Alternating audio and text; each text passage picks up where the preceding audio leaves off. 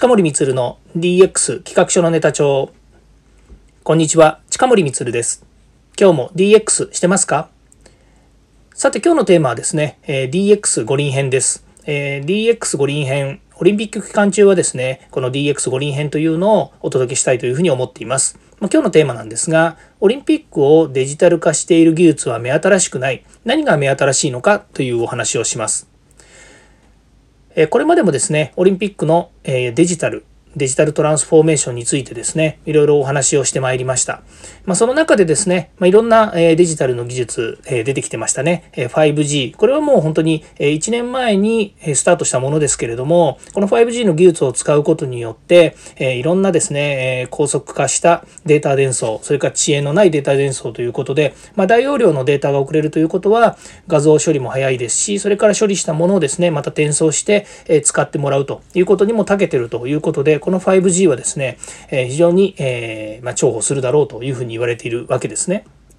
で、えこういったデジタルの技術、まつまりえ裏方を支えているテクノロジーというものについてはですね、私たちがま体感をするっていうのは、これあの、え今回は特にですね、無観客ということもありますので、現場で体験するというよりは、まテレビで見ていて、映像で見ていて何がすごいのかということなんですよね。で、それは一つは、え伝送を支えるですね、え通信というもの、こういった通信機器であるとか、それからソフトウェアというものが、まあ、いろんな形でですね、こう進化しているということがあるわけなんですけれども、これ、すでにですね、もう開発したテクノロジー、えこれまであるテクノロジーを、え使っているということで、まあ、さして、え目新しくないわけですよね。例えばオリンピックの開会式にドローンを飛ばしてでそれが地球儀を表したりとかですね、まあ、2000台以上のドローンが飛んだということであごめんなさい、えー、1800台ですね。のドローンが飛んだということですごくこう、えー、話題にはなりましたしすげえなというこういうね、えネットの評判とかですね、皆さんの認識もあるかと思いますけども、すでにドローンを編隊飛行させるっていう、えこういった技術とかですね、えマーケティングっていうのは、今までもやってきたわけですよね。ですから、えー、過去にある技術それからそういった製品というものを、えー、使っているということなので目新しくはないんですよね。じゃあ何が目新しいのかということなんですけどもこれは本当にもう、えー、皆さんが考えているようにですねどう使うのかっていうことが目新しいんだということに視点がいくわけですよね。で、えその技術や使い方っていうものが新しく使われているというものに対してじゃあどう目新しいのかっていうとですね、それはもう感動を与えたりとかですね、それから、え、その技術があることによって、え、ま、安心感を得られるということなわけですよね。例えば、え、Google さんがですね、え、Google さんがいろいろこうマップを使ってですね、いろんなこう、えーと、GPS とかですね、マップを使って、で、えーまあ、例えばオリンピックのですね交通規制に役立つというお話もしましたけれども、まあ、そういうようにですねこうどんどんそのテクノロジーを活用する利活用することによって自分たちが便利になっているということをですね、まあ、体感する場っていうのが一番いいわけですね。例えばオリンピックの選手であればですね、えー、VAR とかですねそれからドローンによる、えー、カメラの映像をえー、人工知能 AI を使ってですね判定するということで例えばテニスの試合バスケットの試合でラインインしてるのかラインアウトしてるのかということ。それからサッカーの試合で言った VAR であればですね、えー、オフサイドなのかそれから反則なのかね、手を使って、まあ、ハンドで、え、PK を取られるというような場面にですね本当にそれを、え、正しく、え、審判の判断だけではなく、えそういった、えー、でしょうね映像から判断ができるというような仕組みを入れているということですね。これは先ほど言いましたように技術やテクノロジー製品というものはさして目新しいものではないんですけどもそれを利活用することによってつまり今回のオリンピックでそういった製品やサービス、え、人工知能に頼るということも含めてルール変更をもししたというのであればですねそれはすごく、え、目新しいというふうに言っていいと思うんですよね。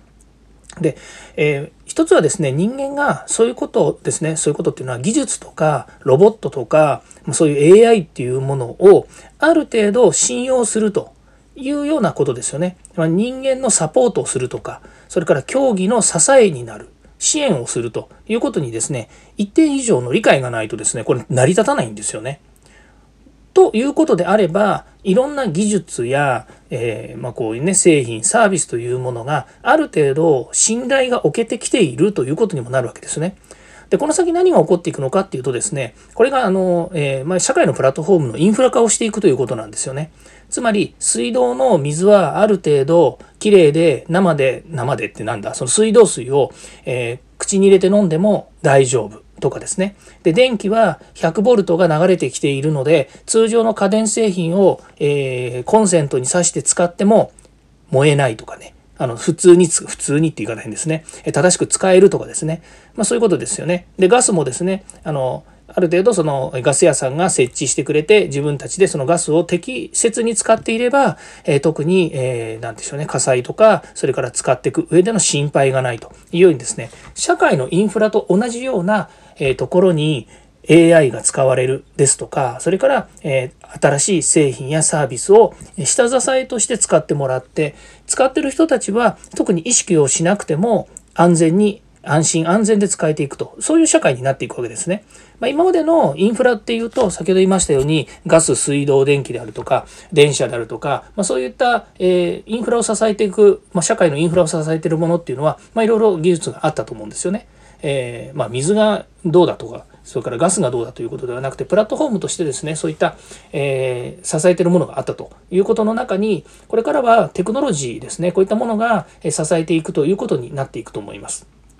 まあ、そういう意味ではですね、そういったこのオリンピックを通じてですね、新しい、まあ、その、なんでしょうね、そのテクノロジーを活用したりとか、それからサービスを利用するということを通じてですね、えー、皆さんが、えー、これが、えー、そうですね、の、まあ、正しいということではなくて、え